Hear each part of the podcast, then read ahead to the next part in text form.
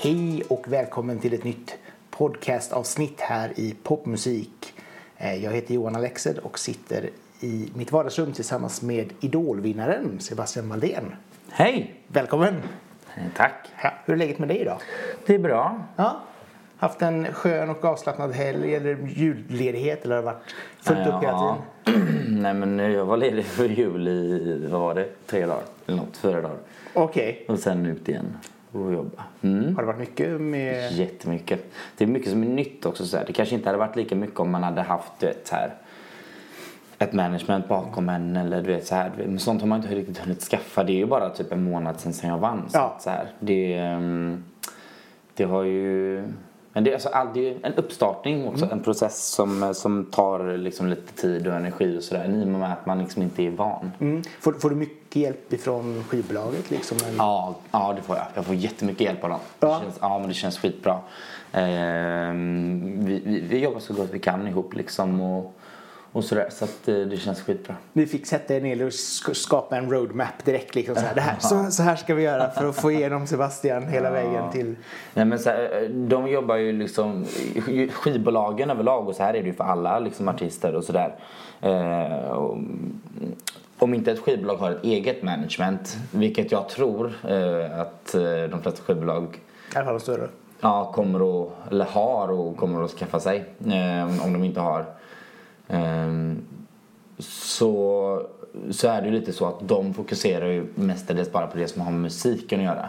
Nu är de lite extra schyssta mot mig med tanke på att jag bara kastas in i det. Ja. Och det är inte så att jag mjukstartas heller utan ett helt land vet vem jag är liksom. Och då blir det ju lite så här. Jag, jag vet inte vad jag ska göra liksom så här riktigt.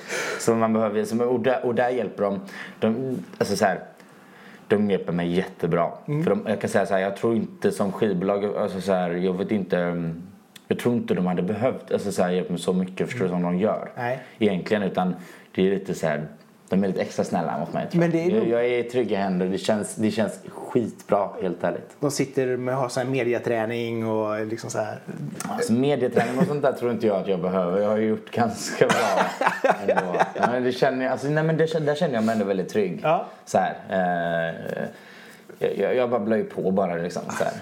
Man säger ofta, Det, det är också en sak jag får höra väldigt ofta på stan. Typ så här, att många som kommer fram, de, många berömmer ju såklart för musiken Mm. och låtarna. Men väldigt många kommer ju också fram och liksom så här.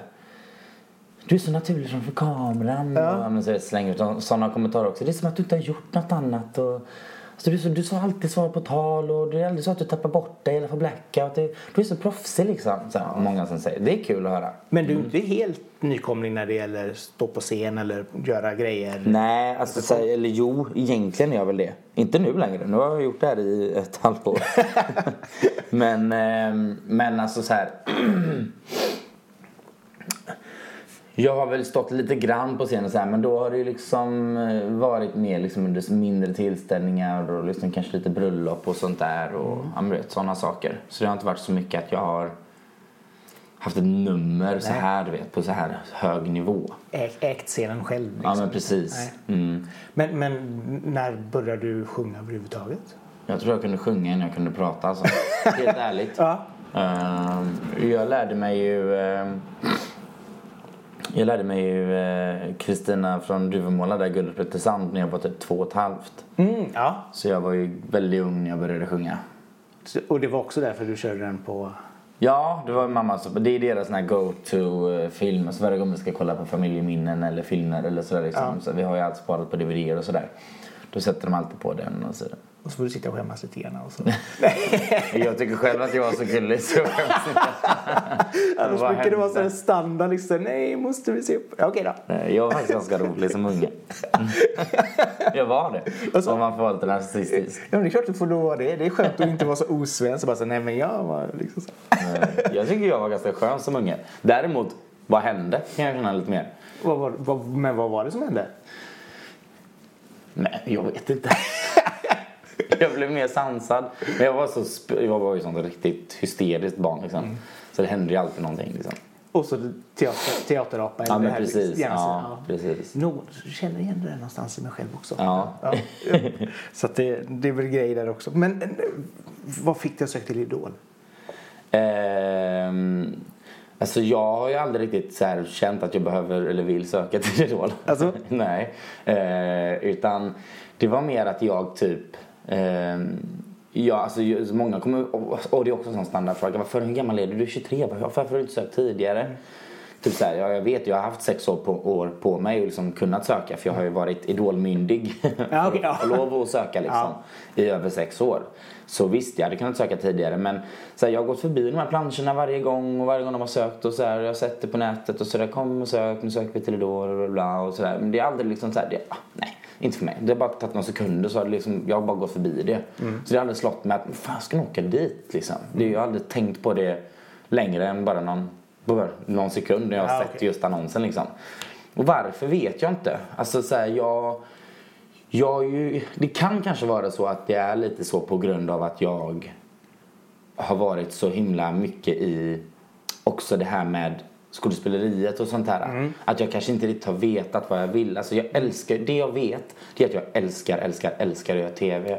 Jag älskar att stå på scen och, jag, och så här, det är någonting väldigt, väldigt det som har gjort att musiken är det som ligger mig va- varmast om hjärtat.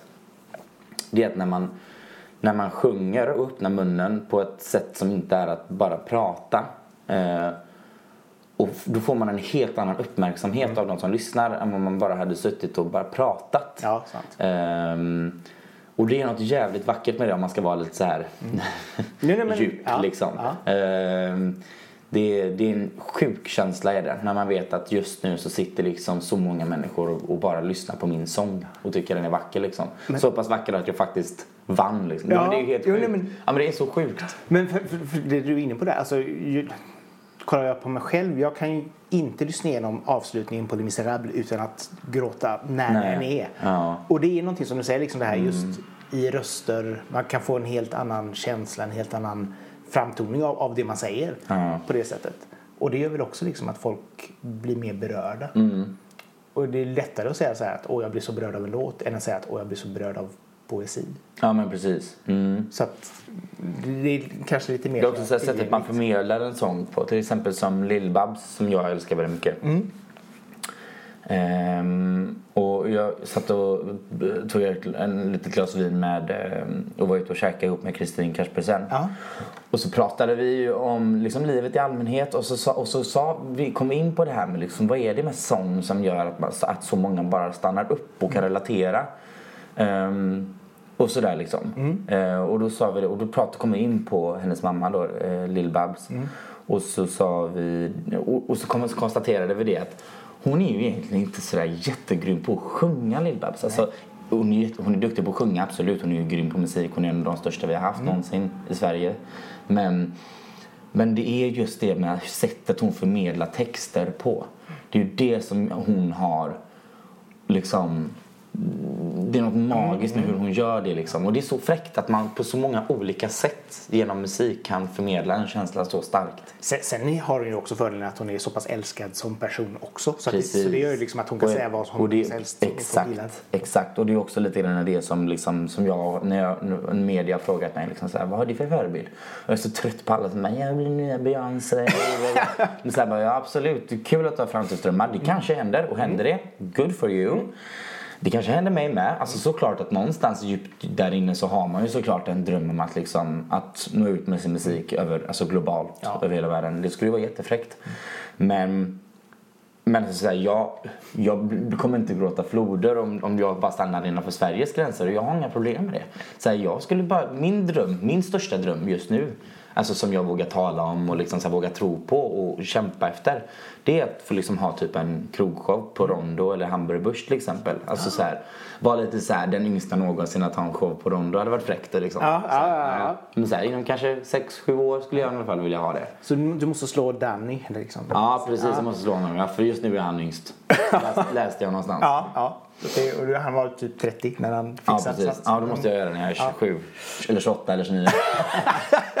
Men då har du ändå, för du har ändå varit med i After Dark, jobbat med dem vad jag läste. Eller vad? Nej, det där är någonting som folk har... eh, Alltså, det, det har blivit gått jättefel där. Då, då Ja. reder vi ut det nu. Då reder vi ut det nu. Du har inte varit med i Nej, After Dark? Så här var det i, ja. i första avsnittet av Idol. Eh, eller inte första avsnittet, men första... ehm, eller slutauditionavsnittet där. det sista när vi skulle sjunga solomomentet. Ja. Eh, innan man skulle få reda på om man gick vidare till globalmomentet då. Där man får reda på om man är topp 21 och Ja. kommer få tävla i kvalveckan.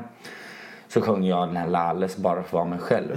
Och där berättade ju jag om, eh, om att jag har, har haft det liksom tufft med det här och våga stå på scen. Jag har aldrig gjort det förut utan peruker liksom. Mm. Nej. Utan det har varit, alltså annars har jag, jag har stått på scen förut men då har det varit att jag har varit Lill-Babs till exempel. Jag har varit, eh, jag har kört lite La Dolce Vita och så sa jag After Dark. Så här. Ja. Eh, lite den typen av grej liksom. Så här, jag har varit Nanne Grönvall och så, så här. Jag, det jag syftade på det är inte att jag har gjort dragshow, alltså med After Dark. Utan det jag syftade på är att jag har varit olika karaktärer. Det kan vara drottningen, som, så här, eh, mycket Hebba Buriba karaktärer och sådana saker. Gunilla Ja, okej. Persson Rema Ja. Tassam, du vet, you name it. Så det är sådana saker som jag har gjort eh, tidigare. Men jag har aldrig liksom varit med After Dark, jag har ingenting med dem att göra. Men jag, jag har träffat Christer några gånger. Ja. Han är... Han är han är, rolig. Han är rolig. Ja. Han är väldigt rolig. Han tar för sig. Ja. Han tar för sig verkligen. Och, och, och det älskar jag med honom. Alltså, så. Eh, så att eh, ja. ringer han och de ska köra något mer nummer någon gång så. ja, nu har de lagt ner, säger de. Men det är, Ah. Cher har ju liksom så här gjort... Nej men han, han säger att han ska lägga ner alltså, så här, med de här stora uppsättningarna. Men Ja. jag tror han kommer att ha svårt att göra något litet framöver i alla fall. Det tror jag nog han kommer göra. Har man, har, man, har man hälsan som det heter så tror jag nog det är inte någon som inte vill lägga ner utan man bara nej, vi kör och vi alla vill ju också ha mer av dem. Ja, ja, ja. Av honom. Så att, eh, Så det hade varit jätteroligt. Ja. Så, det, men, så det har alltid varit eh, teaterapan liksom i det? Eller, Precis. Som har precis. varit huvudgrejen liksom för dig? Exakt. Ehm, ehm, Ja. men, men det som har legat närmst om hjärtat, alltså som, allt, som har varit lättast att ta till liksom, när man ska få ut sorg eller få ut känslor och sånt där. Det har ju varit att sjunga liksom. V- När, finns, alltså, när kände du själv att du skulle våga vara med då, i sån här grej? Med tanke, eller våga sjunga mer öppet för andra människor på ett större sätt? Eh, Nej, men det har jag gjort nu. Ja, jag vet, menar det. Ja. Men när kände du liksom så här, okej, men let's do it. Nej men det var, alltså så här var det. Hela idolgrejen det var... Eh, jag åkte till, eh, eh, jag var med i ett ganska så här, tråkigt förhållande. Eh, inga namn nämnda. Nej. Eh, och så kände jag bara så här, fasen jag känner mig, jag är inte mig själv längre. Jag är så jäkla liksom trasig och liksom så här, min Alltså den här Sebastian Wallén som tar för sig och liksom så här, ingen kan trampa på mig. Liksom. Vad tog den killen vägen? Som hade så tydliga mål i livet och, och sådär. Och så kände jag bara så här, hur ska jag göra för att hitta honom igen? Den här killen som älskar uh, glamourlivet. Ja, men, för jag gillar den personligheten hos mig. Det är den som har gjort också att jag har drivit mig så här långt. Eh, och att jag är så hungrig också efter det. Så jag drog till LA och bara så här, drömmarnas stad liksom. Så jag drog dit i en månad och var där helt liksom själv. Eh, bara jag och min resväska liksom. Och bara networkade liksom. Och var ute och dansade och festade och träffade nya kompisar och sådär. Och så när jag kom hem då så kände jag bara, nej jag har varit med om så sjuka grejer här nu i LA. varit på sådana galna fester och sett liksom vilket typ av liv man kan, liv man kan leva inom den här branschen. Som verkar så kul. Eh, och då kände jag bara så här, nej. Ja, vad ska jag göra? Och sen är jag ju sån som hatar när saker och ting tar tid. Ja. Jag vill ju bli så här, ska jag göra någonting då ska det gå direkt och så ska jag bli känd fort som fasen ska det gå. Och na- na- na- na- så här, jag gillar inte att hålla på. Så tänkte jag så här, bara, nej jag söker till det dolda. Där, kanske man, där går man ju ut så här över hela landet direkt om man nu tar sig. Så sökte jag och det gick ju bra. Ja, upp, upp, lite, lite bättre än väntat kanske. Ja, det är ju verkligen. Verkligen. vad var din första tanke när du stod i Globen och de bara Sebastian, du har vunnit? Den är så svår att svara på den frågan. Grejen är så här, jag har ju lite blackout från den kvällen. Ehm, Jag minns alla framträdanden och alla känslor som jag hade. Men jag minns just den när de sa Sebastian. Jag bara så här, ja men då kände jag bara nej det är inte möjligt alltså. Det är ju helt sjukt det här. Gud vad roligt. Ja det var en sån sjuk känsla. Och liksom bara, men samtidigt så kände du någonsin, alltså även, även om du säger det gick vidare för varje vecka och så vidare. Men var det någonstans du kände att det finns en mikroskopisk möjlighet att jag kan ta, ro hem allting? Eller tänker man alltså, i de banorna? Ja, liksom? alltså, grejen var så här, jag, jag tänkte ju så här, jag satte mig ner ibland och tänkte så här, vad är mina fördelar och nackdelar liksom så här, vad kan mm. de andra som inte jag kan och så där och vad kan jag få förbättra det? Mm. Um, och jag kom i alla fall, jag, alltså, på ett ödmjukt sätt nu. Alla som har varit med i år har ju varit helt fantastiska. Mm. Och vissa har ju mer personlighet och mer tv eh, vänliga mm. och rider lite på den eh, hästen mm. eh, genom programmet. Och dessutom är fantastiska musiker på sitt sätt. Vissa eh, hade de här starka idéerna i sina röster. Eh, som Nathalie till exempel eller William Strid. Eh, de hade ju, jag tyckte att de hade så, man hörde ju så fort de öppnade munnen att det var de som sjöng. Eh, vilket är helt fantastiskt liksom.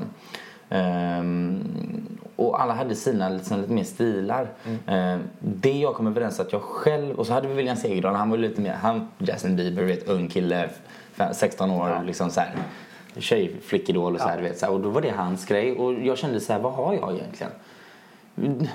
Har jag verkligen de här små unga, alltså så här, alla kidsen? Det känns inte som att det är min kundgrupp, eh, kände jag några gånger där. Ehm, men sen började det fyllas på ju mer tiden gick sen. Där då började man ju se sitt namn på alla skyltar och sådär. Men innan det så såg jag aldrig jag mitt namn i publiken. Så det var inga skyltar på mig och inga barn som stod och ropade Sebastian och sådär. Så jag, ja, nej jag kände aldrig riktigt det. Ehm, det jag kände det var när jag gick ut på stan och kände så här så fort jag gick ut på en restaurang, om jag var på Rish och tog ett glas vin eller om jag vet så här, för jag har mycket äldre vänner ja. och, och, så. Och, och jag, alltså jag är kompis med folk som är 16 som William Segerdahl upp till liksom 50. Mm. Eh, liksom så här, gamla kärringar och jag. Vi går så jävla bra ihop. Men vi går så bra ihop. Och då märker jag liksom att när jag är med den typen av människor hur många vuxna det som kommer fram. Alltså män. Mm. Alltså så här, stereotypa liksom fotbollsmän verkligen så här, som jag inte alls tänker i min kundgrupp eller vad man ska nej. säga. Kommer fram och liksom så här, du är så jävla grym och fan du får passa dig nu. Du vet, frugan har blivit helt salig i dig och du vet alltså. Vet, så här, ja, och det är, där känner jag så här, wow. Vad, vad kul! Äntligen Sverige! Mm. Äntligen har ni tagit er över den här gränsen nu liksom. Bara för att man liksom så här homosexualitet och allt mm. sånt här liksom, det betyder inte lika mycket längre. Fan vad skönt har jag känt. Mm. Och ett stöd så. Så att då kände jag liksom att nej. Och då får man ju välja liksom låtar utefter det också. Liksom så här, vad, vad gillar de vuxna? Vi kanske inte ska välja de här kids mm. låtarna. I och med att kidsen kanske inte ringer och röstar på just mig. Utan det kanske är de vuxna mm. mer. Um, så då valde jag liksom låtar utöver det. Och jag tror att det var det som gjorde att jag så kände att nej men, jag tror, och sen också min röst. Mm. Jag har ju och återigen på ett ödmjukt sätt kanske en lite mer starkare röst eh, och väldigt kontroll över min röst. Och det är övning. Mm. Det är ingenting som de andra inte har. De har det också absolut. Men jag kanske har övat lite extra på mm. det där. Du hade det redan då liksom? Precis. Mm. mm. Så det, det, ja. Väldigt höga toner. Och... Men du, du har, haft, du, du har liksom gjort Laleh, Amy Winehouse, mm. Rihanna och så vidare. Mycket starka kvinnor. Har det alltid varit mycket starka kvinnor i din musiksmak överhuvudtaget? Verkligen. Det har det. Mm. Um, Amy Winehouse har jag ju älskat i så fruktansvärt många år. Uh, var ju jätte, jätte, jätteledsen när hon dog. Mm. Uh, så henne älskar jag ju. Och det, det är lite som Gina sa. Uh, liksom, man vill bara ta ett glas vin och bara röka en cigarett när man hör dig sjunga den här låten. och alltså, lite grann därför älskade jag henne. Liksom, så här, för när du, man var lite ledsen eller man kände bara så här, fan jag vill inte lyssna på något superdeppigt mm. men jag vill inte heller lyssna på något jätteglatt. Vad ska jag göra liksom? Om jag står och duschar eller gör mig i ordning, mm. ska gå ut och ta ett glas vin eller så här liksom. Gud vad jag säger att jag tar ett glas vin, det ja. låter som att jag är värsta alkisen. Det, det är jag inte. Man gör det en gång i veckan, det räcker. Så. Det är jag inte. Men, nej, men så här liksom om man ska ut och nej, träffa kompisar eller gå på en bio ja. eller vad som helst liksom. Mm. Eller förbereda sig för en dejt eller någonting. Ja. Då sätter jag alltid på henne eller eh, Lana Del Rey. Det är mina sådana här. Ah. Ja. Så de två, och det är jätteolika min stil. Men jag vad jag gör för typ av musik. Då. Precis. Eh, men det är inte så likt den typen av musik jag gör. Mm. Men så här, jag tror också det är viktigt att ha distans från vilken musik du gillar. Mm. Jag tror att det är fel att göra den musiken du i vanliga fall lyssnar på.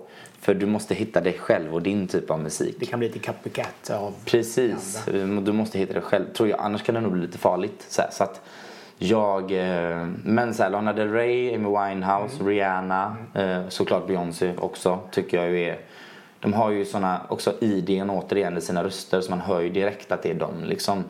Och de gör fruktansvärt bra eh, livs, eh, låtar. Allt från när man är ledsen så kan man gråta ihjäl sig till Amy Winehouse. Så är man skitglad kan man också lyssna på Amy Winehouse. Är man likadant med Beyoncé. Så här, de ger ju en en styrka någonstans. Så här, Beyoncé till exempel, hon säger I woke up like this, så här, flawless. Då känner man sig sån. Ja. Sen när man hör henne på- gå på stan, man känner bara såhär, ah, jag är med i musikvideo nu. Men man hör ju henne i lurarna och bara såhär, fan jag är så jävla cool, wow vad fräck jag är liksom. Och, det, det är ju och det jag vill förmedla med min musik också liksom. Man förmedlar en känsla återigen. Men, men eh, det känns som att det är mycket det här, alltså, samtidigt melankoli någonstans i det. Det, det du berättade, liksom det här att man vill, man vill förstärka en känsla och kanske en liten lättsam, eller ledsnad känsla. Är, du, är du väldigt melankolisk som person? Eller? Ja, det är jag. Det är verkligen. Det är upp och ner och, och jag, jag har väldigt lätt till tårar. Jag har väldigt lätt till skratt. Och det, ja, så det har också lite med min ADHD och jag tror att jag är så himla... Fem, alltså, och, det, och det som är så jobbigt också för mina kompisar som jag har fått höra genom åren det är att det är så svårt att hänga med mig. Nu har de ju lärt sig det efter alla dessa år så här, men det, är liksom, det kan gå på fem minuter bara så här. Jag kan gå från att ha en helt superbra dag till att bara så här, en tanke för mycket och jag bara, jag går sönder. Så jag bara helt plötsligt ska bara bli helt patisk, helt, sitter helt tyst liksom, helt tom. Och det är, så, det är jobbigt ska du veta också att leva så liksom som person. Men, men ja, ja, det är jag. Så att det, liksom, det känns... ehm, Sen också med min musik som jag försöker och, och, och liksom, som jag sa även när jag gjorde den här Young Blood till exempel. eh, När jag till den till exet där så så kände jag så här, man, det är en ganska djup text i den låten och den är väldigt så här, den är ganska Den är ändå ganska djup. Eh, remember the words you told me, love me till the day I die. Så du har, det är ju ett otroligt svek i den då. Han är ju jättesviken. Vilket är väldigt fräckt att han har bakat in i en låt som ändå är uptempo. Young blood. Man behöver ändå part, någonstans så är det ändå så här, och det var det jag sa inför den intervjun att jag sa så här, nej man behöver inte stänga den här dörren och så här, vara så deppig i livet. Utan man kan säga hej då och fuck off till det här exet och så stänga den dörren på ett glatt sätt. Liksom, så här. Man måste inte alltid vara så, så här. Det kanske var bra att ni lämnar varandra. Och då kan man ju hitta glädjen i det liksom. Fan.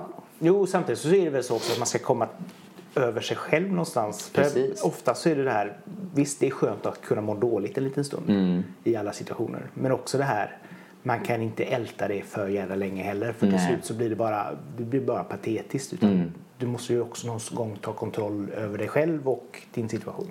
Exakt. Så att, ja, det är nog eh, ganska bra. Och det som du säger, det finns nog ganska många låtar som har just det där att upp tempo men ändå Steps är ett bra exempel. Sig. Men alltså det här där de, där de kan liksom säga så här, "Ja, du, du, bröt mitt hjärta eller krossade mitt hjärta bla bla bla och så gör man det till disco Eller som, liksom. eller som Queen till exempel, Ja. Bohemian Rhapsody. Ja. Mamma, Den är ju också superdjup. Ja, ja, ja. Så plötsligt så kommer det... Fast den är ju nästan teatraliskt. Det är ju en musikal eh, Jo. liksom. Så det, Men, det är ja. så mycket over the top liksom. Ja. så det, men så det kan vara kanske vad det är. Har du eh, gjort egna låtar överhuvudtaget? Eh, Ja, det kommer ju nya nu framöver. Eh, som är jättebra tycker jag. Ja. Och sådär, så att det är jättepeppad på framtiden. Ehm, så jag vet inte om jag kan sätta något datum riktigt för jag är så jäkla rädd för att svika folk. Ja, nej, nej. Utan det var mer bara så här. Har du, alltså, det är ju en sak alltid att sjunga Men om du menar att jag har gjort att du- tidigare, Ja, du har skrivit, du? sittit hem, suttit hemma och Nej, skrivit jag kan inte skriva. Nej. Eh, och det är där är en terapeutisk sak tror jag. Eh, jag har försökt lite under Idol och sådär i, i smyg. Mhm. Jag, jag vet inte vad det är och jag kan nästan inte prata om det heller för jag blir så jävla ledsen. Eh, ja, eh, det räcker att jag börjar skriva och så skriver jag Oj, så skriver jag kanske sex, sju meningar. Så är jag så jävla deppig sen. Så här, jag försöker skriva glada låtar också och festlåtar eller så här, du vet, så man kan så här fierce-låtar där man Ja. peppar sig själv i låten istället. Liksom, så här. Men, och det är liksom så här, det, jag kan inte. Det kommer bara sorg ur mig när jag skriver. Det är för sig intressant. Mm. Vet. Ja. Även fast jag försöker hitta glädje när jag ska skriva så, så så fort jag börjar, första ordet är liksom bara så här. skära handen av sig. Ja. Ja, men lite så. så att det kän, liksom, jag vet inte vad det är riktigt men ehm, jag får se. Och så här, det kanske är jättebra i framtiden Mm. inför, inför ett album att jag har den här känslan i mig. Men återigen, då blir det ju ett ganska ledsamt album. Men då kanske man får ta tag i det som jag sa tidigare. Där, att man får göra ett uptempo.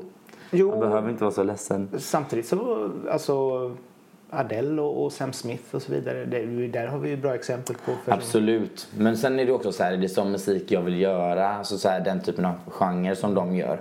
Så här, det, är, mm, det är mycket som ska spela in och sådär. Och jag gillar ju när det är liksom lite elektroniskt och konstiga ljud.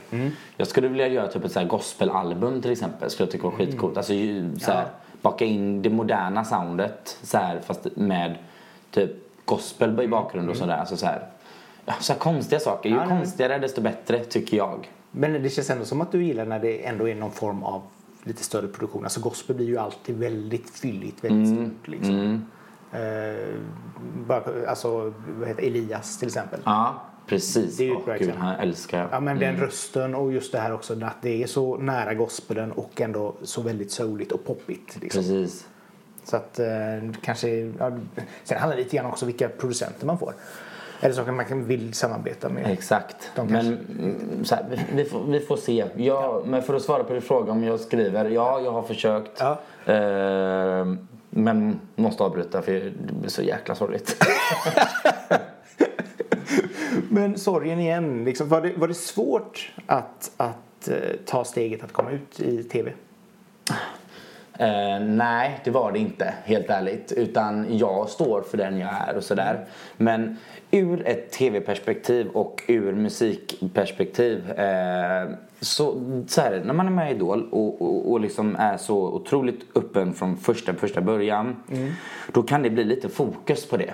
Och jag kände, alltså så jag har, jag, jag minns jag skulle göra en intervju med en eh, journalist och så kände jag bara innan intervjun att jag kommer inte kunna svara på de här frågorna som de kommer ställa för jag, jag vet hur det funkar i den här communityn liksom. Nu kommer han undra vad jag går ut och de kommer undra och då kommer de vilja att jag, då kommer de eh, fråga, då kommer de vilja att jag säger ah, men jag går till uh, Club Queer och Backdoor och sådär. Och så här, det, det stämmer. Så här, jag, alltså, så här, jag förstår inte vad, vad jag gör i sovrummet. Och vad jag har för privatliv och sexliv. Hur i helvete speglar det mig som artist på scenen? Vad drar ni parallellerna? Det spelar väl absolut ingen roll, det hör ju inte hit. Nej. Och nu är det Idol och nu är jag Idol-Sebastian. Och, in, så här, och det är så jäkla lätt också att hit, hamna i det facket, gaykillen från 2018. Ja. Vi, har, sett det förut i Idol och vi har också sett hur det har gått för många av dem. Så här, obviously, jag är ju den första gaykillen, öppet homosexuella killen som vinner Idol. Över, alltså överhuvudtaget Ja. i Idols historia. Jag vet inte hur länge du har på, är det 14 säsonger eller något? Something, something. Ja. Ja. Ehm, så att det säger också ganska mycket. Och därför så sa jag det liksom. Och även till producenterna liksom, så sa jag också, de frågade ju också, ska vi inte ta upp det nu inför detta temat och sådär. Så kände jag bara såhär, nej inte än, inte än, inte än, inte än. För jag ville veta liksom hur folk ser mig innan jag liksom börjar gå in på det där liksom. Jag har så mycket annat i mitt liv som har hänt. Så här, bara för man är det behöver inte alltid handla om att man har kommit ut eller haft det svårt som att komma, för, här, för, ja. för min del var det inte svårt att komma ut. Alltså, så här, eh, på det sättet. Eh, För familj, det var väl mer liksom för vänner och sånt där. Men ehm, nej, jag, jag kände inte att Sebastian som artist och som liksom Idol-Sebastian är jag, jag relaterar, alltså så här, vad är det som är så intressant? Man kan, alltså, vad, what's the point? Det är det här jag menar liksom att så här, nu har vi kommit ännu en bra bit på vägen tycker jag i det här landet. Eh, vi har fortfarande mycket kvar, absolut. Eh, men vi har ändå kommit en ganska bra bit tycker jag. Ehm, och jag tycker så här. Vad är problemet med att gilla samma kön? Eller så här, det, det kan man inte fortfarande vara kille och man och Nej, jag tror, jag tror att de flesta, jag menar, tänker nog så här att det är inte ett problem vem man tycker om, vem man älskar eller vem man ligger med eller vad man gör. Det är ett väldigt litet problem. Jag tror bara att det handlar om att man inte ska ljuga för fansen om frågan kommer. Det är så många fall som har hänt så här. Och, men vad ser du åt en person? Ja, jag vill att hon ska vara bla bla bla bla. Och man bara, fast... Det har jag aldrig gjort. Nej, nej, jag vet. Men, men just det här att man försöker liksom så här prata om någonting annat. Alltså man, Ja. man ljuger lite grann både för sig själv och för sina Nej. fans. Och även om man är, är säker i sig själv. Lite grann som att kommer frågan så svarar man på den. Men Ja. kommer inte frågan så finns det ju egentligen ingenting att svara på. Nej precis. Och jag har inte, jag bara har frågan kommit och jag har inte känt mig redo. Mm. Så har jag bara liksom sagt att nej jag känner mig inte redo, jag vågar inte svara på den här nu. Det är så många människor som vet vem jag är och, och liksom så här, det är ju precis som en familj eller vänner. Alltså Mm. Ja. mina fans, jag är ju lika mån om dem som jag är om vänner och familj. Mm. Och samma känsla som jag hade när jag skulle komma ut för mamma och pappa. Ja, pappa kanske kommer hata mig nu. Eller mamma. Ja. Så likadant har jag ju för fansen. Mm. Fansen kanske kommer hata mig nu. Jag kanske kommer tappa skitmycket fans. De kanske inte tycker om mig nu då. Och, Och, och precis så, så det är exakt samma parallell. Så det var helt ärligt så, jag var inte redo.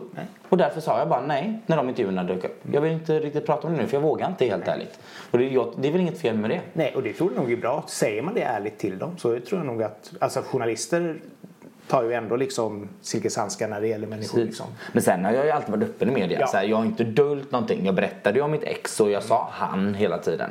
Ja, I, den, ja. I alla intervjuer jag har gjort så har jag ju sagt ah, okej. Nej och han var si och han var så. Jag, så liksom, Om man really dig into it och verkligen vill veta så finns det svart på vitt. I, överallt. Väldigt överallt. Precis. Så, att, så här, det är inget konstigt med det. Men, ehm, Mm, Nej, men samtidigt så man kan ju... men det var inte, för att svara på din fråga, det var inte svårt att, eh, att alltså, så komma ut i TV. Det var bara det att jag inte kände mig, att jag var lite rädd Mm. eh, för det. Men det är väl som vilken komma ut-process som helst. Det handlar Precis. väl inte så mycket om att...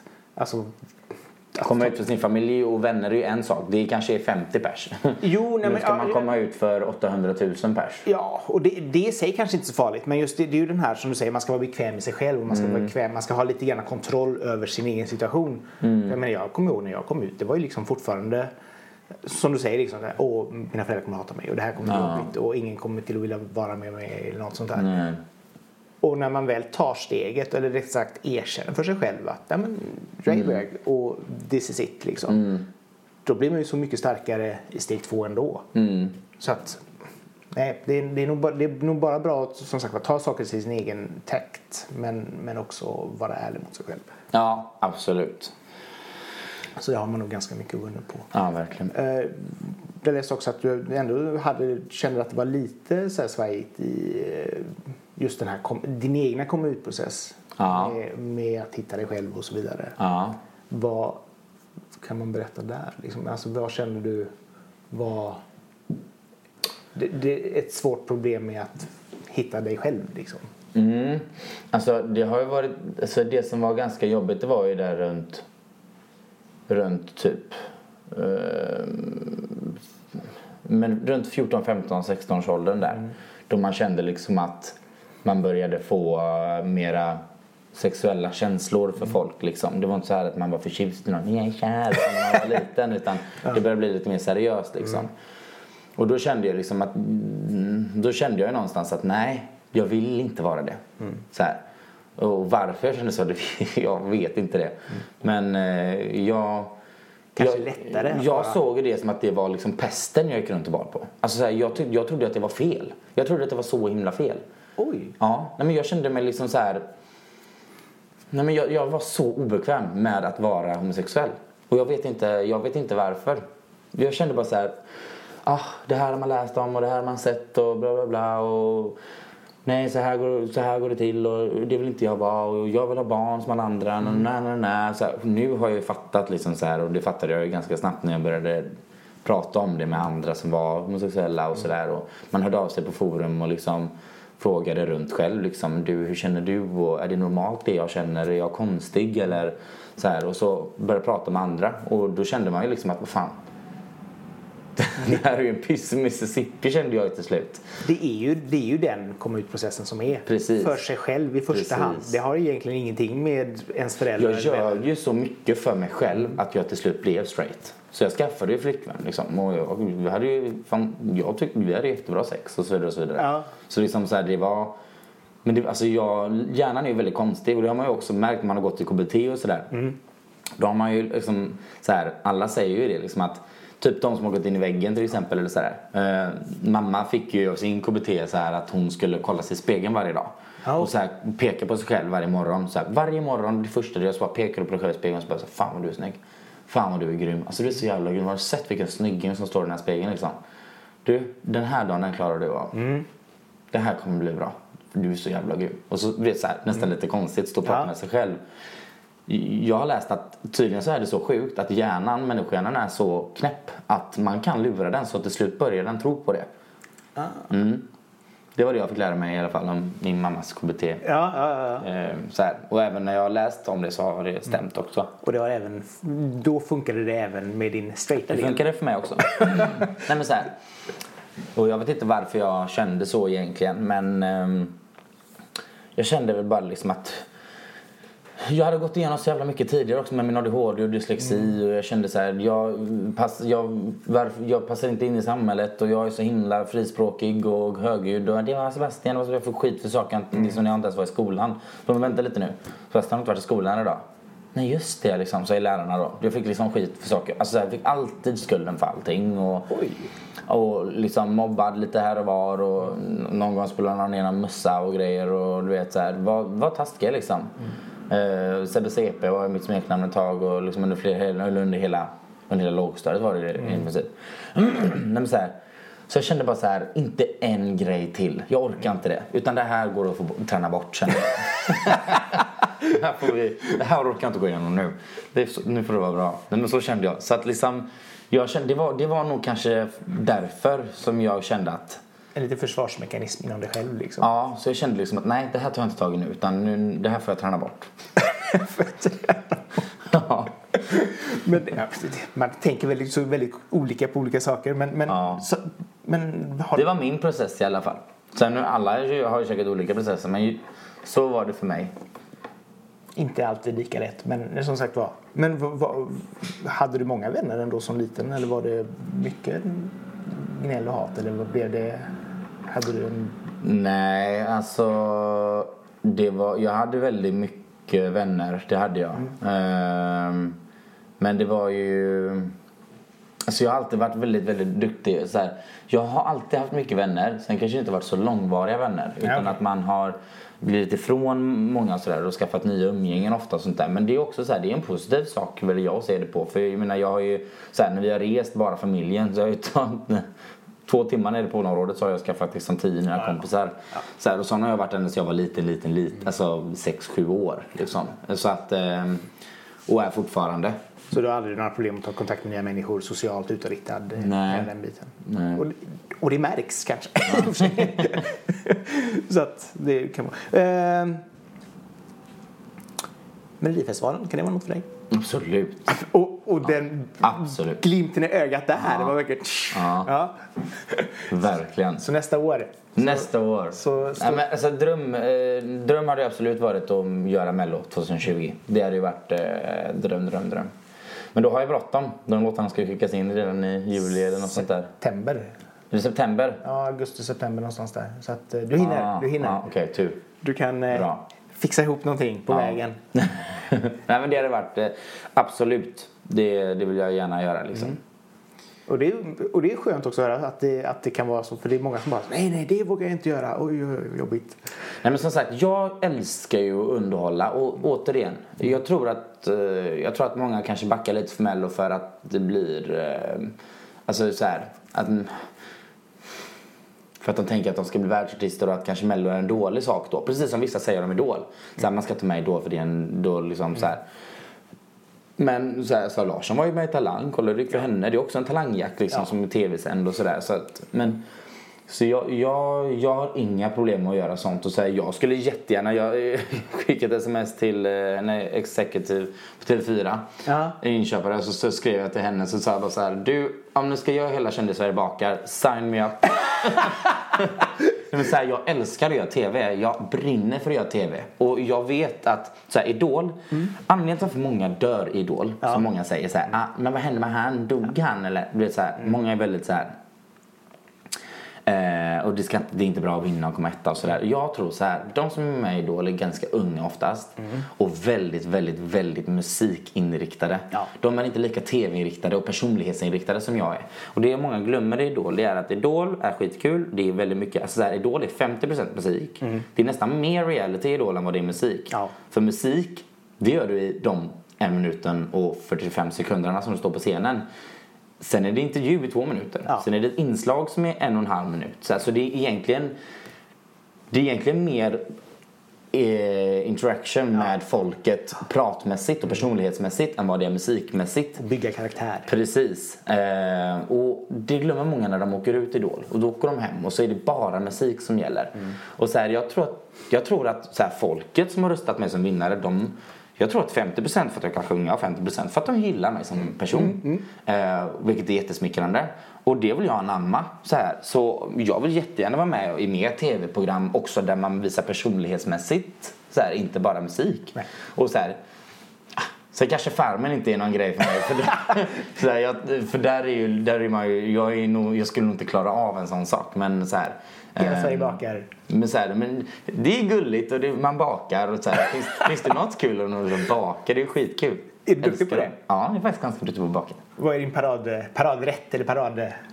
Alltså, jag gör en jättegod crackers cheesecake som jag har lärt mig. Ja, den är jättegod och det är liksom som ett kakskal Ja. runt cheesecaken. Och så är det en, i mitten är det liksom en mousse, typ en Ja, cheesecake-mousse. ja, Eh, Är och det sen, citron eller är det jordgubb? Eller... det är vanilj. Vanilj och så lite citron. Ja. Men, eh, och sen så gör jag... Sen har jag tagit massa recept från andra liksom. Men, men Leila bakar, Ja. vet. Hon har ju en jul eh, cheesecake, en frozen cheesecake som hon gör. Med, där man krossar, eh, ha, eh, vad heter det, eh, pepparkakor. Åh, Eh, och krossar det liksom. Och så sprider det både som botten och som topp liksom. Och så in i frysen. Den är så jävla god! oh, fy fan. Och pepparkakor överhuvudtaget. Liksom. Ja, det är jättegott. Men, eh, så här, så, nej, men jag gillar att baka. Jag tycker det är skitkul. Jag skulle nog kunna bli bättre. Men, så här, men och, tillbaka till anledningen. Eh, också ADHD. Jag springer iväg hela Ja, tiden. men det är det, är det som är kul. Eh, men det känns ändå eh, som en sak som jag vill anamma. Liksom, Mm. så här. Och, och, och vara folkkär, det är lite grann det som är mitt mål. Liksom. Jag älskar att finnas där för folk. Och, och om det är genom att bara prata eller att sjunga eller att och vara rolig och skämta. Liksom, så, här, så, eh, så älskar jag att underhålla. Lite Måns Zelmerlöw-tänket. Ja, eller Lill-Babs. Ja, jo, nej, men, ja, jo, Precis, nej, men det är ja. liksom ändå det här att Men, men precis, exakt ha, som Måns Zelmerlöw. Mm. ha, ha den här musikgrejen och även kunna det här att leda publik, Ja, precis. stå framför kameran och säga någonting. Precis. Nej, men så det, är så här, och det tror jag är... ehm, Så här, och återigen, jag, jag behöver inte ta mig utanför för Sveriges gränser. Så här, det är inget måste för mig. Jag är bara jätteglad om jag får lov att, att kunna leva på det jag älskar eh, ekonomiskt och Ja. dessutom få underhålla. Nej, och samtidigt också, om det inte är så att man inte hittar de här grym, grymma producenterna, inte gör de här fantastiska, alltså Det jättestora handlar ju också om tur. Liksom. Ja, men jag menar det är fortfarande det här att jag menar varje land har sin idol. Varför ska de hitta dem i Sverige när de liksom har England eller Tyskland eller vad det är. Så det är ju ganska svår konkurrens på det Det sättet. jättesvårt. Men det tycker jag är skönt att höra att du ändå liksom har en, en vettig vision och inte bara ah, jag ska stå på Madison Square Garden om två år. Eller två månader förresten. och man bara ja. Ja. Nej, men, eh, men så, så att det, det... Och jag tror att det är därför många kanske för, dör ut, om man ska säga. Eller processen saktas ner rättare sagt. Och det gör de nog många på grund av att de, de blir så jäkla fokuserade på musiken efter Idol. Och glömmer av att typ 50% av programmet faktiskt också är reality. Eh, där man får lära känna det som person. Och, och bygga vidare på sig själv Precis, efteråt också. Vad, vad lärde du dig mest från de Let's här? Dance skulle jag vilja göra också. Det, må, det måste jag slänga in. Åh herregud, det hade varit så kul. Ja, fasen vad roligt. Uh, satt, när jag satt och googlade om det så bara så här Paradise Hotel. Hörde jag, så såg jag någon audition. Ja men det, ja, man vi har alla varit unga och dumma. Vi har alla varit unga. Nej. Och det var ju också en sån här suktan efter Suktan efter att det skulle gå fort. Gjort. Jag tänkte så här, ja det är musik jag vill göra. Och så såg man där då att några andra från Paradise Hotel blev så himla kända efteråt. Och då kände man så här bara, ja men det är ju skitbra, då kommer in musik nu ut till många liksom. Så här. Men ja, man var ju ung och sådär. Ja, ja, och, men nej, man testade på det och det var ju så här grejen, hade jag inte gjort det, helt ärligt. Nu var inte jag med i Paradise Hotel, Paradise Hotel utan jag var med i en program som heter. Förspelet. Eh, som är sån här där man får tävla om att bli, komma med i Paradise Hotel i Mexiko. Så här. Ja. Eh, och, ehm, och där fick man ju känna på allt det här med kameror och göra synkar och göra tv och sånt där. Så hade jag inte gjort det, för det var, det var, det var helt ärligt första gången jag gjorde det här lilla, det var ingen jättestor produktion.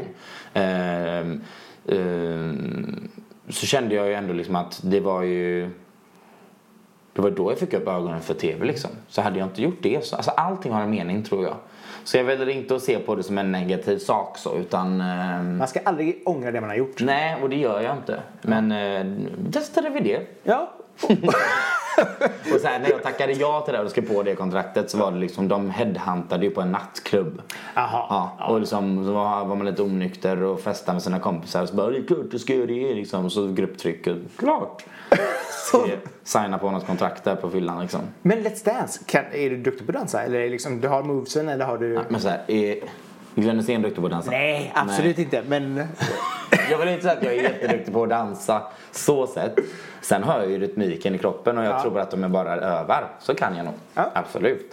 Så det, det är att baka. Alltså, så multitalented. Alltså, Men, det, men jag tycker det är så kul att vara med på tv-program. Alltså så här, och, och få prata med folket och finnas där och mysa. Och bara liksom, så jag skulle vilja ha en talkshow där jag bara sitter och bara babblar. babblar med dem liksom. Du nya Skavlan. Ja, men alltså så här, jag, jag vill inte begränsa mig. Samtidigt är det också viktigt tror jag att ha ett led Ja. eh, som man följer så att, så att inte karriären blir eh, hej vilt överallt. Eh, och, och därutav är det ju nog väldigt bra att ha ett management. Men, men, men jag tror aldrig man får, det här ledet får ju aldrig vara bara så här som Nej. ett tunnelseende led utan det måste ju också finnas möjlighet till att om Let's Dance ringer absolut hoppa på det och sådär. Ehm, och som sagt, jag Ta, ta tillfällen när de kommer. Ja, och, och inte stänga några dörrar utan ändå se liksom som sagt vara så här, nej men jag ska bara göra musik och det ska bara vara så här, annars tänker jag Ja. inte göra det. Bara, mm, nej, du kan ju kanske göra det här istället. Ja men precis. Nej, så att jag, jag tycker att eh, jag vill ha alla mina dörrar öppna. Så här, för jag, jag, tycker det, jag tycker allt sånt där är kul. Mm. Vad lärde du dig, vad tog, tog du, vad var det främsta du tog med dig från Idol? Vad lärde du dig, vad kände du att wow, det här väx, fick mig att växa som människa? Uh, finalen måste jag ändå säga.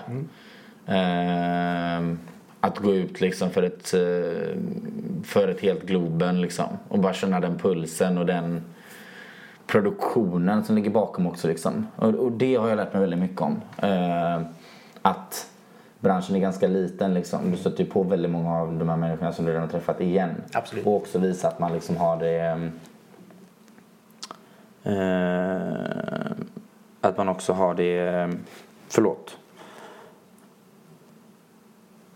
Eh, också visa att man eh, så här liksom uppskattar alla. Så här, tänk, att, tänk att alla de som jobbar här bakom gör det för att ditt framträdande när du ska gå på scen ska bli bra. Liksom. Det är en väldigt eh, så här, också känslig sida av mig liksom, när jag åkte ut när allt skulle ta slut. Så jag kände bara så här vad är Pierre och vad är alla som alltså alla är bakom? Wow, vad tråkigt, inga som kommer att knacka på längre och liksom ska filma mig och, och så här.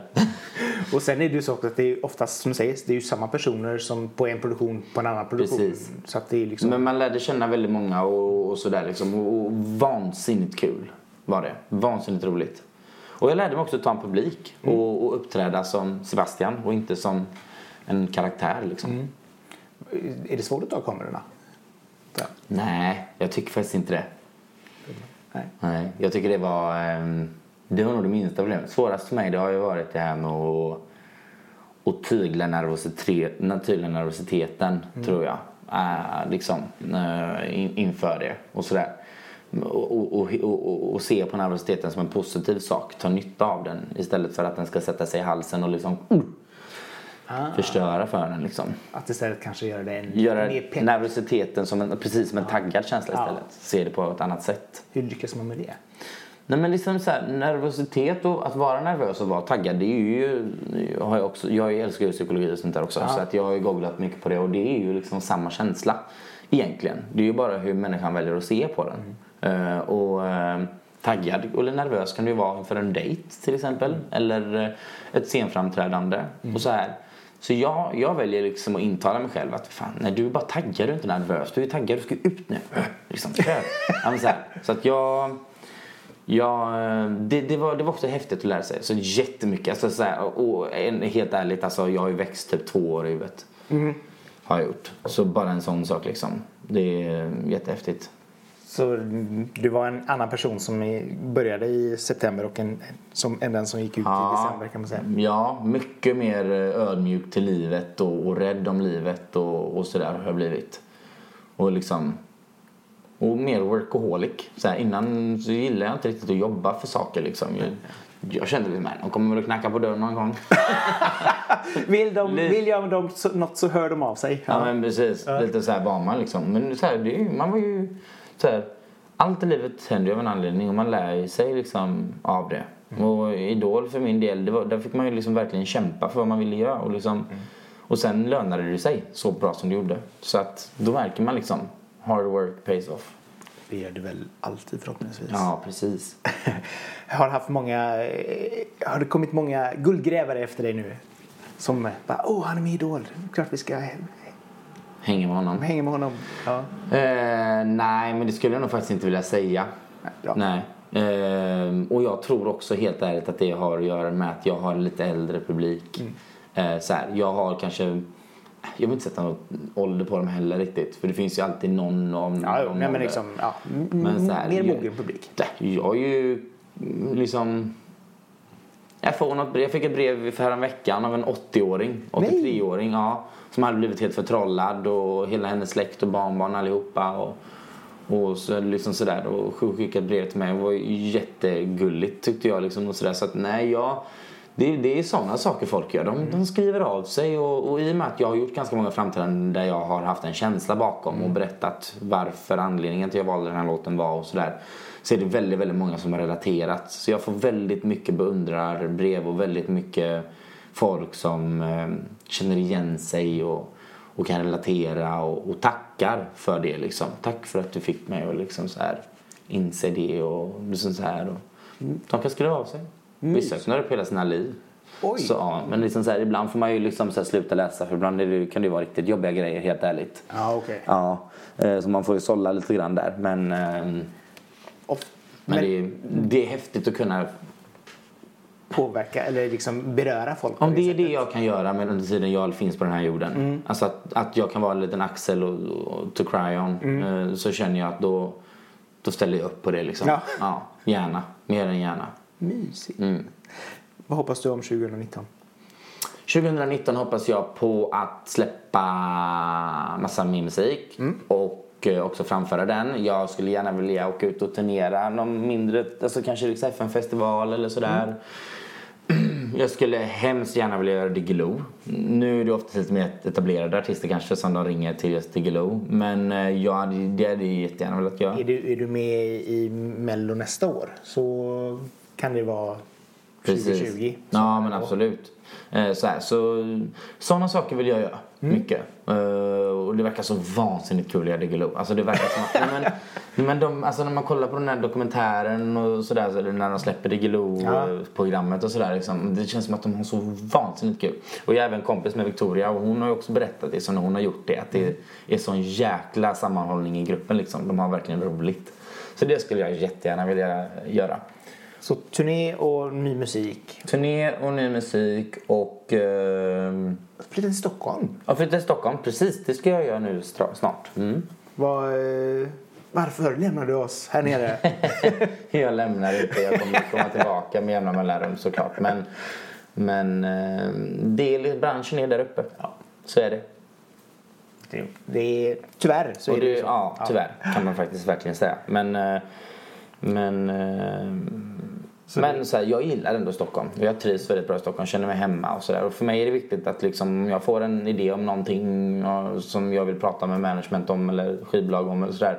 Det är viktigt för mig att kunna liksom fråga, känner du, har ni tid imorgon? Någon Mm, tid? Ja. absolut. Ja, men då kan, ni- eller, och ömsesidigt för dem också. Och att de ska veta att de på klockan halv sex innan de ska lämna kontoret kan dra iväg ett sms till mig. Du, kommer du in imorgon? Vi skulle vilja ta en grej med dig. Vi har en idé eller en singel eller något så här, du vet, som vi snackar om. Då vill jag kunna göra det liksom. Sen har jag lite, det, det är lite skoj som händer. Det är ju, så här, allting jag gör eh, har ju en baktanke med det liksom. Det har ju med att framstå hos mig som artist. Alltså så här, hur jag klär mig på galor och sånt där. Jag är ju väldigt noggrann med sånt där. Liksom att alltid sticka ut och att alltid eh, trampa folk lite grann på tårna. Okej. när det kommer till just outfits och sånt Ja, där. ja, ja. Så att eh, jag gillar ju att klä mig ganska, jag menar så här popping liksom, så att utstickande så att folk liksom ser, åh där kommer han. ja, men så här, förstår du vad jag menar? Ja, jag tycker det är kul att, att förmedla känsla och eh, personlighet i sina kläder. Det är jätteviktigt för mig. Jag är ju också väldigt modeintresserad. Så att så är det ju. Men eh, eh, så sånt är jättekul. Jag har ju några galor jag ska gå på nu där jag liksom har planerat dressingkod och, och så här materialval inför det. Och så här. Jag går väldigt djupt in i det. Så det, är liksom, det, det ska bli skitkul att få ta på sig de här vulgära kläderna och sådär. Du, du kommer, du kommer håll utkik, Ja. eh, håll utkik den 19 på eh, när Peter Guldgalan är. Så kan du kolla på min Instagram ska du få se vad, Vad det blir. vilken konstig outfit jag kommer ha. Den är, den är så konstig så den blir cool. Nice. Mm, den är jättekonstig. Det är lite Lady Gaga feeling om du förstår vad jag menar. Ja, bacon. Ja, men typ lite, ja, men det skulle kunna ske liksom. Något sånt skulle kunna ske. Med mig. Ja. Mm, så sån är jag. Men, eh, så, men det är också för att jag tycker det är så himla kul. Så Ja. här, och chocka lite. Ehm, och, sen så... Våga sticka ut liksom. Ja men precis. Och sen så känner jag ju också så här att jag, eh, jag och Kadiato har en idé som kommer att, komma alldeles strax också ut. Eh, så så här, det, det, det är mycket som händer. Kul! Så, var tredje månad också ungefär vill jag försöka släppa något nytt. Och det är också så här var tredje månad, det är det är ändå ganska... Det är ganska ofta ändå. Ja. En gång i kvartalet. Ja. Så att någonting ska... Men, men har... Eh, jo, angående the everything förresten. Ja. Är där. Eh, kommer tillbaka till det andra sen. Eh, vad var det första du kände när du hörde den låten? Den här ska bli min. Det var liksom bara... Det var Ja. ingen snack om saken. Nej. Jag ska Den äga den. Ja, den ska bli min. Så kände jag. Helt ärligt. Ja. Om man ska vara lite kaxig. Mm, Får man vara? får vi fler everything-låtar eller får vi någonting annat från det? Nej, det får ni inte. Nej. Tyvärr. Eller tyvärr säger Tyvärr, jag. det det, är, det är ju min musiksmak liksom och det är jag som är artisten så det är jag som bestämmer någonstans ändå. Men eh, så här, nej. Eh, självklart kommer det kanske komma någon mer balladlåt i framtiden, absolut. Men, eh, men som sagt, jag förklarade precis för dem det här med outfits så att jag gillar att vara ganska vulgär i vad jag har på mig. Och skulle ju lätt kunna klä på mig en lampskärm som hatt ja. och liksom så här komma i svart läppstift och chocka lite och sådär liksom. Och då, ja men så här, jag väljer, som sagt det handlar ju om management vilken Ja, typ av ja, artist ja. jag vill vara liksom. Och, mm, där är ju- där måste man, så jag planerar ju mitt artisteri i minsta detalj. Mm. Eh, som Alexander Ball till exempel, han är ju en superstark Ja, ja. karaktär. Absolut. Där vet man ju verkligen så här vad man har att förvänta sig nästan när han kommer. För liksom han har, han har ju, alltså så också, och jag tror det är likadant med Beyoncé och alla de här liksom. Att om man ska nå stort och bli bäst på det man gör och sådär liksom, och, och så, här, så gäller det att ha en ganska tydlig artist som, som artist. Liksom. Agenda. Ja men precis. Så att eh, det, det ska jag börja jobba mycket med och har redan börjat skissa på liksom. Det är ju det är ju en typ av karaktär som jag går in i. Och samtidigt så är det också det som du pratade på det här innan, att synas mycket. Att liksom inte bara bygga upp sångaren Sebastian Nej. utan också alltså personen. Personligheten och så. Ja. Och, och det har du nog ganska mycket att vinna på, liksom, att kunna få en sån helhetsbild av. Nej, en, kul grej när, jag, när varje gång jag ska gå på en gala där jag blir inbjuden eller sådär och, och jag själv vill gå och sådär och ha tid Ja. för det första. Så tänker jag alltid såhär, ah, okej, jag ska inte uppträda. Och vad ska jag göra för att alla ska veta att jag har varit inne i rummet utan att jag ens behövt öppna munnen? Och så utgår, utgår jag, det är min utgångspunkt. Och sen börjar jag planera kläder efter det, outfits. Mm. Så det, det, jag, jag är ledsen vad jag säger det men de här Idol-Sebastian Nu har jag haft väldigt snygga kläder på mig Idol också, absolut. Så det är inte det jag säger. Men nu när man har blivit egen artist och Mm. börjar komma på lite mer saker och komma underfund med att Idol faktiskt är över och sådär. Mm. Då känner jag att eh, mm, han kommer att gå lite i graven. The, the new you. Artisten Sebastian Valdén Ja. kommer att skapas nu. Och inte idolartisten. Nej, Eller, eller för, Samtidigt så är jag jättestolt över Idol. Det- kommer jag aldrig glömma av. Det är den finaste, bästa grejen jag har gett mig själv och, och gjort för mig själv någonsin att söka till det programmet. Så eh, nej, det är jag jätteglad över. det är klart det ska vara. Med tanke på dit du har kommit. Och, Ja, eh, precis. Och jag har inga problem med att associeras med Idol. Så det inte är så att folk börjar tro det nu. det är absolut inte så jag menar. Utan det är bara det att nu ska jag ju bli artist utöver det här liksom som inte är Idol Sebastian. Och då måste man börja tänka lite nytt. För sen kommer det en ny Idol. Ja, kanske, som också heter Sebastian. Och vad händer med mig då? Då måste jag ju ha min tydliga karaktär redan gjord så här, för att inte... Den, andra är Idol-Sebastian. Tredje. Sebastian. Ja men precis. Men så här, det kommer ju alltid komma nya så här, och man, Då är det viktigt att man tror jag att man har sin tydliga karaktär liksom så att folk vet att ja, men, Det här är Ja. den man kommer ihåg av dem. ja Liksom. men precis. Så här. Spännande. Det ska bli jättekul att följa och se vad som händer under året. Mm. Eh, Och supertack för att du tog dig tid att komma hit. Ja men tack för att vi fick komma hit. Ja. Det var jättekul. Och till er som har suttit med och lyssnat. Eh, tack för att ni gjorde det. Och Verkligen. så hoppas jag att eh, ni fortsätter att lyssna på dessa podcaster. Tills dess vi hörs nästa gång så ha en riktigt bra dag. Tack och hej från oss. Hej hej.